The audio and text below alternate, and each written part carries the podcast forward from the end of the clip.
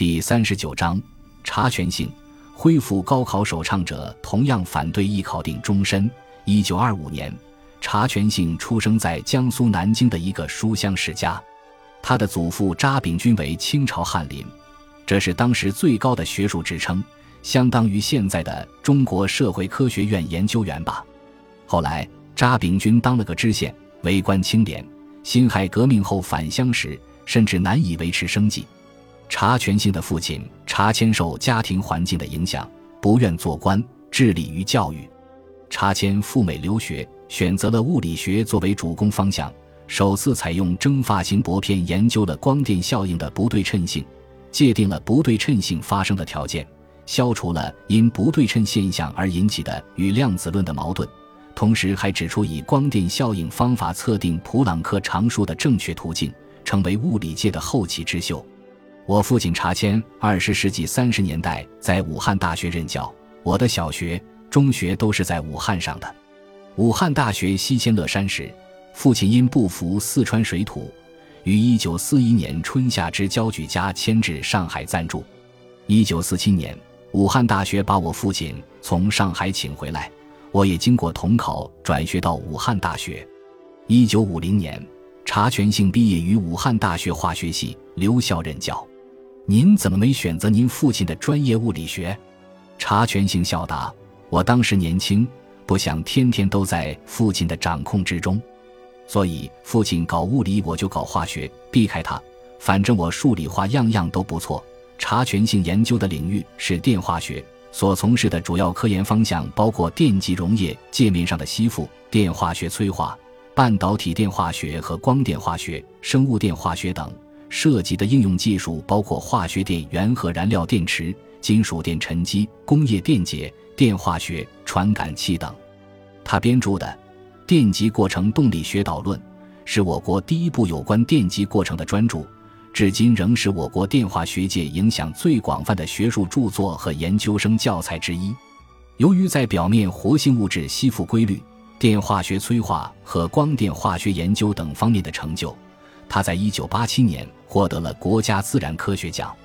由于他在科研和教育上的成就，也由于他能针对重大问题仗义直言，1980年查全性被选为中国科学院学部委员、院士。当时不像现在这样隆重，我事先一点都不知道，连申请表都没填过。是数学系的李国平教授从北京开会回来告诉我的。他说：“祝贺你当了院士。”整个感觉跟参加一个学会差不多。除了在1979年至1984年担任武汉大学化学系主任，他一直未担任任何行政职务。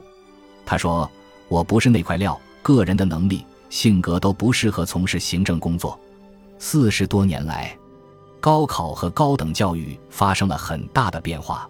从二十世纪八十年代上大学是公费读书、毕业分配工作，到九十年代末的高校并轨扩招、学费增加、自主择业，再到二十一世纪初的分省命题、自主招生，高考一直牵动着亿万人的神经，在争议中前行。目前，考生被高校录取的概率越来越高。选择学校与选择专业的灵活性也显著提高。今天的考生要比当年的考生幸运多了。然而，高等教育毕竟不是全民义务教育，高考的选拔功能将长期存在，落榜总有人在。即使成绩合格，也还要经受不同学校与专业的挑选。因此，考生和家长以什么样的心态对待高考与高考结果，就特别值得关注。查全性认为，正确的态度应该是发挥自身水平迎接挑选，并以平和的心态对待考试和录取结果。要相信高考是公平的，大多数人发挥出了实际水平，就表明考试是公平合理的，就体现了人人平等。如果刻意追求超水平发挥，则往往背上沉重的心理压力，产生考试焦虑，其结果往往适得其反。只要大多数考生考出了实际水平，则高考成绩就是平时教学状况准确、客观的反映，由此决定的高校和专业选择，也许就是考生的最合适的位置。因此，查全性生前建议家长在考前不要给孩子提出过高的要求，而要帮助孩子客观地分析自己的实力，设定符合实际的奋斗目标。而考生自己也不要去相信什么超水平发挥，超水平发挥不是经常有的，也不会发生在每一个人身上。查全性说，对高考落榜也要有颗平常心。俗话说，胜败乃兵家常事，失败有时不可避免，原因也多种多样。一次失败不是一生失败，更何况成功的路有千万条。这是古今中外人才成长规律的正确概括，汲取教训，重新再来，也不失为一种选择。高考竞争是人生面临的许许多多竞争的一种，能以一颗平常心对待高考，就一定能平和地面对人生的许多考验。对于如今的高考，查全性曾说：“高考肯定要改革，但到底该怎么办？还是应该多听专家的意见。”他认为。一考定终身肯定不是好办法。理想的高考制度是，大家参加统一笔试，再加上学校推荐和面试，这样就可以对一个人得出比较准确的评价。不过，实行后者的前提是社会风气要好。如果高校能实行宽进严出的招生办法，则会更好。他曾在阿根廷的布宜诺斯艾利斯大学考察，发现该校每年招生十万。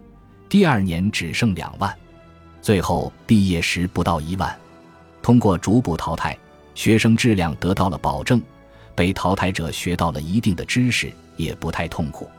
他认为，可惜的是，我们目前的社会风气不允许这些东西。相对而言，目前的高考让大家都经过一个相同的检验过程，对每个人来说都是公平公正的，仍是一个比较好的制度。针对现在越来越激烈的高考竞争，查全兴认为，社会要改变唯有上大学才能成才的看法。不同的人有不同的生活教育背景、不同的优点和特点、不同的兴趣和智力水平，应该有适合自身的发展道路。多年过去，再回忆高考，其实本质上没有考得好与差的说法。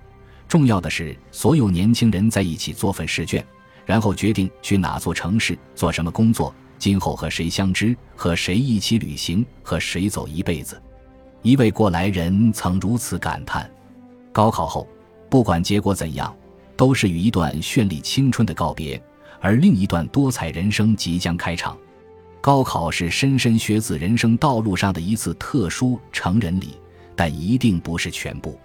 不论高考结果如何，查全性说：希望莘莘学子青春无悔，梦想成真。未来美好，成大器。二零一九年八月一日，查全性病逝，享年九十四岁。高考制度的恢复，改变的不仅仅是个人的命运，对整个国家和民族来说，意味着复苏和新生。作为院士，查全性的学术成果自是丰硕。然而，真正使他名扬天下的，却是那个恢复高考的建议。